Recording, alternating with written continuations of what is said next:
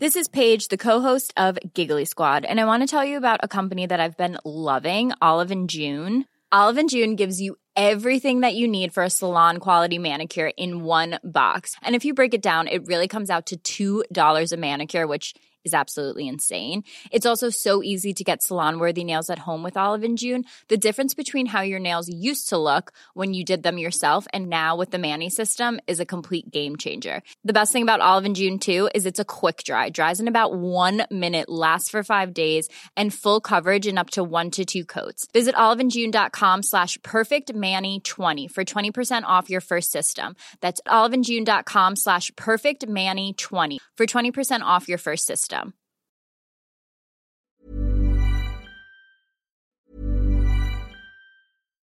If you're looking for plump lips that last, you need to know about Juvederm lip fillers. With Juvederm Volbella XC and Juvederm Ultra XC, your lip look, whether it's subtle or bold, can last up to one full year with optimal treatment and no additional maintenance. Find a licensed specialist and see if it's right for you at juvederm.com today. That's J U V E D E R M.com. Add fullness to lips in adults over 21 with Juvederm Volbella XC or Juvederm Ultra XC. Do not use if you have severe allergies or a history of severe allergic reactions, or if you're allergic to lidocaine or the proteins used in Juvederm. Tell your doctor if you have a history of scarring or taking medicines that decrease the body's immune response or that can prolong bleeding. Common side effects include injection site redness, swelling, pain, tenderness, firmness, lumps, bumps, bruising, discoloration, or itching. As with all fillers, there's a rare risk of unintentional injection into a blood vessel, which can cause vision abnormalities, blindness, stroke, temporary scabs, or scarring. For full important safety information, visit juvederm.com.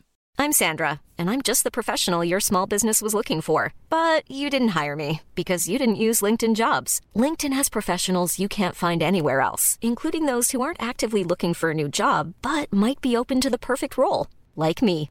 In a given month, over 70% of LinkedIn users don't visit other leading job sites. So if you're not looking on LinkedIn, you'll miss out on great candidates like Sandra. Start hiring professionals like a professional. Post your free job on linkedin.com slash people today. Kung bago ka lang sa aming channel at mahilig ka sa mga kakaibang kwentong katatakutan, pindutin ang subscribe button at ang bell icon para lagi kang updated. Kung hindi, mumultuhin kayo. Kwentong Takip Silim Mga nakasisindak na karanasan ng mga grab drivers. Maraming misteryo at kababalaghan ang naranasan ng ilang grab drivers at food delivery na mahirap ipaliwanag. Kabilang sa nakaranas ng mga ito si Julius, isang grab driver. Ayon sa kanya, isang gabi noon habang umuulan, isang babae ang pumara sa kanya sa dulong bayan sa San Mateo Rizal. Pasado alas 12 na noon ng madaling araw at pauwi na siya sa pamamasada. May dalang payong ang babae at nakasuot ito ng itim na palda Kulay puti naman ang suot na t-shirt. Umara ito sa kanya nang mapadaan siya sa sementeryo roon. Dahil sa likas na mabuting tao, naawa ang 32 anyos na lalaki sa babae. Kaya kahit pauwi na siya sa pamamasada, inihinto niya ang minamanehong kotse sa isang waiting shed malapit sa kung saan nakapwesto ang babae. Saan po area niyo, ma'am? Tanong ni Julius sa babae nang pagbuksan nito ng pinto ng kotse. Sa morong po, kuya. Sagot ng babae na matamlay. Napansin ni Julius na parang latang-lata ang babae. Weirdo itong kumilos at parang nakalutang sa lupa. Marahil dahil sa suot nitong mahabang palda na tumatakip sa mga paa nito. Umupo sa likod ng kotse ang babae. Bagamat malamig sa loob dahil sa aircon, nakadama ang lalaki ng kakaibang lamig na nagpatayo sa kanyang mga balahibo. Pakiwari niya, baka sa malamig lang ang panahon kaya ganon. Hindi gaanong makita ni Julius ang mukha ng babae dahil natatakpan ng bangs ng buhok nito. Pero natsyempohan niyang makita ng hawiin ng babae ang bangs. Nakita niya sa vanity mirror ang mukha nito. Maganda pala. Makinis ang kutis nito at chinita ang mga mata. Pero mapupungay. Madaling araw na ho, ate. Saan po ba kayo galing?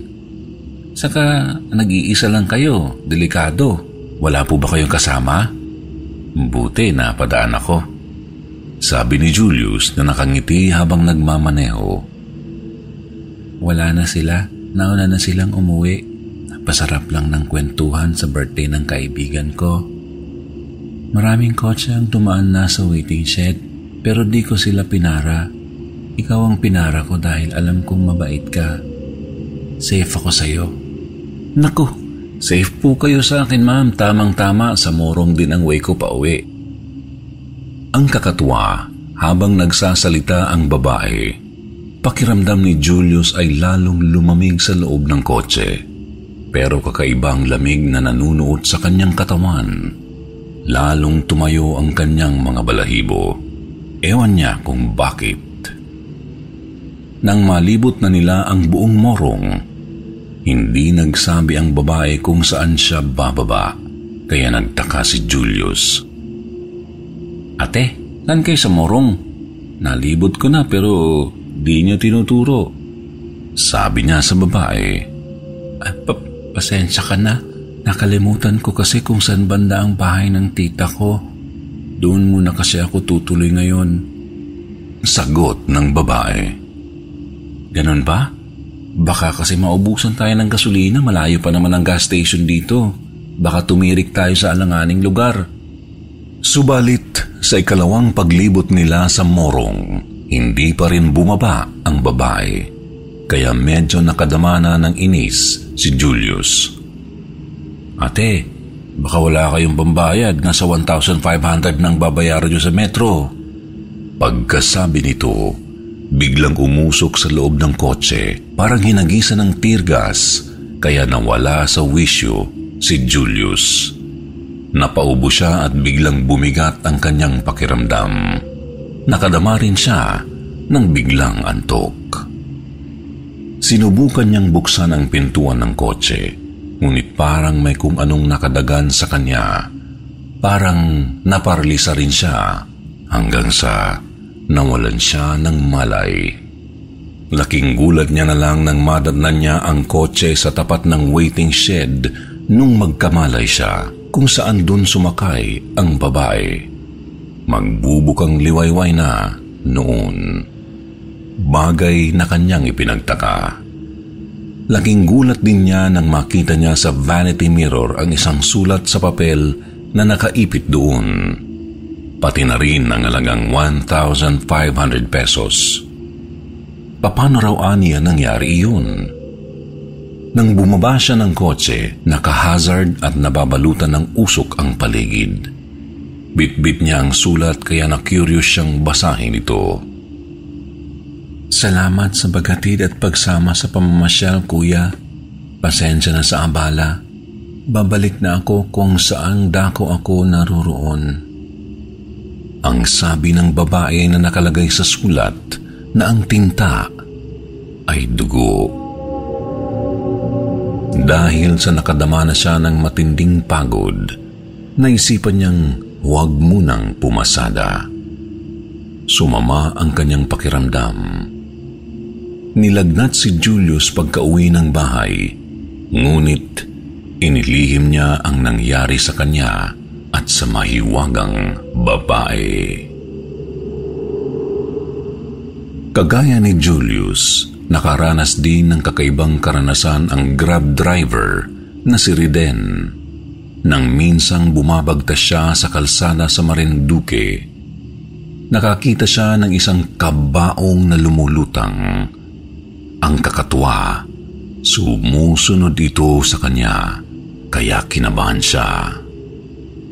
Ang kabaong ay kulay itim pero umaapoy at nagliliwanag. Iniwasan niya iyon habang nakauna na sa kanya, subalit kung saan siya direksyon bumabagtas, nandoon ang kabaong nagpapatiuna sa kanya. Mabilis ang tibok ng kanyang puso ng sandaling iyon. Kulang na lang humulagpos ang kanyang puso sa kanyang dibdib sa tindi ng takot at kaba. Nanalangin siya sa may kapal para alisin ang kababalaghang nasasaksihan, pero nandun pa rin ang kabaong. Kaya sa halip na matakot, pinabayaan na lang ni Reden ang kabaong na magpatiuna sa kanyang kalsadang binabagtas hanggang sa mapadaan sila sa isang ilog.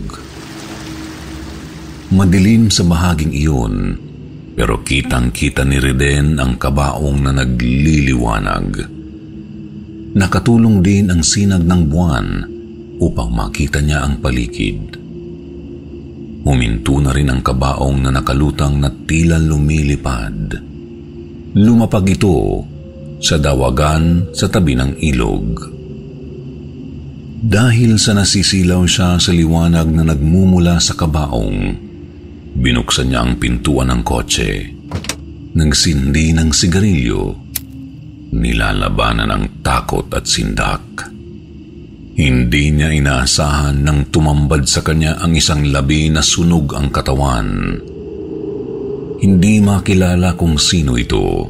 Babae ang bangkay at nanunuot sa kanyang ilong ang nakakasulasok na amoy ng paligid galing sa naaagnas na sunog na bangkay.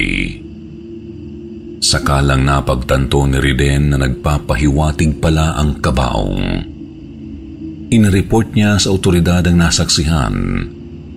Nang rumisponde ang mga ito, sa kanya nalaman na ang bangkay ay biktima ng karahasan. Ni-rape ito at sinunog. Ang nakasulat Pitumpung taon na palang naganap ang insidente ng panggagahasa. Sa kanya nalaman ang totoo, ang pahiwatig ng kabaong na nais ng biktima na bigyan siya ng maayos na libing. Sinabi ni Reden sa report na nakita niya ang bangkay nang inihinto niya ang kotse dahil sa tawag ng kalikasan. Pero hindi niya sinabi sa mga ito ang tungkol sa karanasan niya sa kabaong. Isa rin ang karanasan ni Olga na nababalutan ng hiwaga at kababalaghan.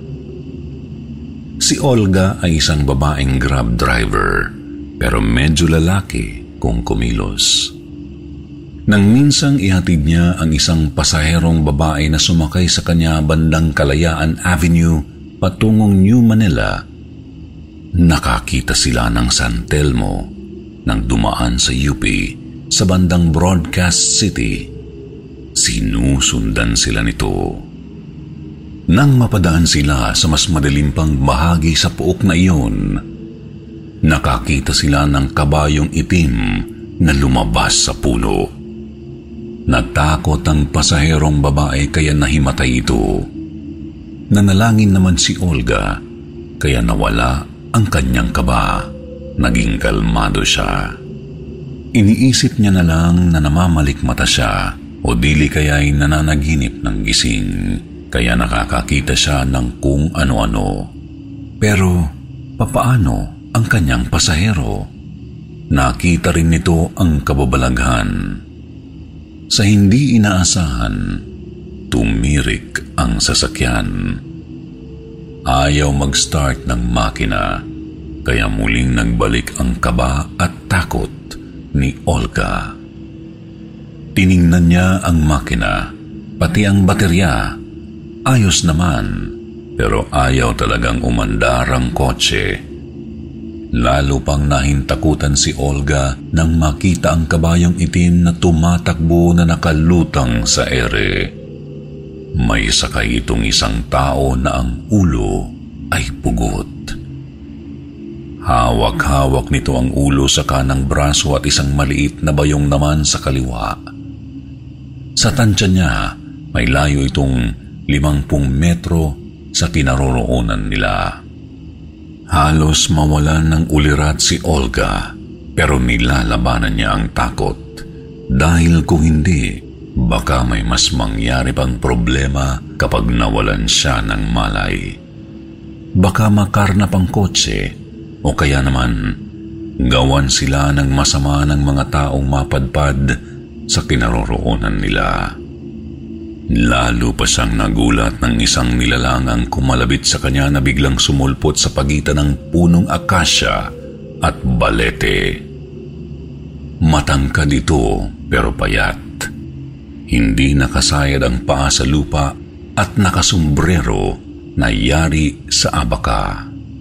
Nag-aapoy ang mga mata at kulay puti ang labi. Yun lang ang bahagi ng katawan ang nakikita ni Olga. Nang sandaling iyon, halos mapahandusay siya sa bumper ng kotse. Huwag kang matakot, Binibini. Makikisindi lang ako sa iyo ng Yossi. Sabi ng mahiwagang nilalang. Inabot naman ni Olga ang lighter sa nilalang at sinindihan ang tangan nitong manipis na tabako. Pagkatapos noon ay bumuhos ang malakas na ulan. Kaya naisipan ni Olga na pumasok sa kotse. Sinara ito.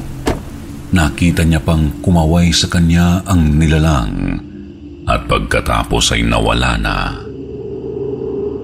Gayon din ang kabayong itim kung saan may nakasakay na tao na ang ulo ay pugot.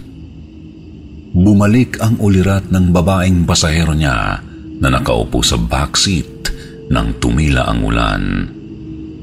Sinabi nito sa kanya na nakatulog siya at nanaginip. Ang salaysay ng babae ay tungkol sa nasaksihan nila, pero nakalimutan na nito. Naihatid niya ito ng ligtas sa bahay nito sa New Manila. Kaya tanging si Olga lang pala ang nakakaalam ng lahat.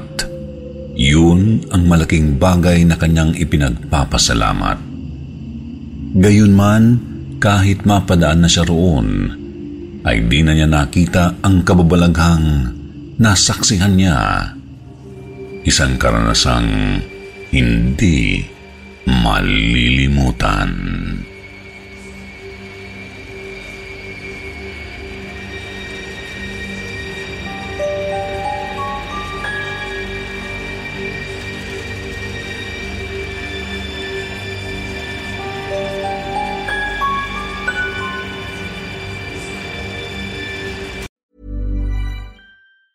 Planning for your next trip? Elevate your travel style with Quince. Quince has all the jet setting essentials you'll want for your next getaway, like European linen, premium luggage options, buttery soft Italian leather bags, and so much more. And is all priced at 50 to 80% less than similar brands. Plus, Quince only works with factories that use safe and ethical manufacturing practices. Pack your bags with high-quality essentials you'll be wearing for vacations to come with Quince. Go to quince.com slash pack for free shipping and 365-day returns.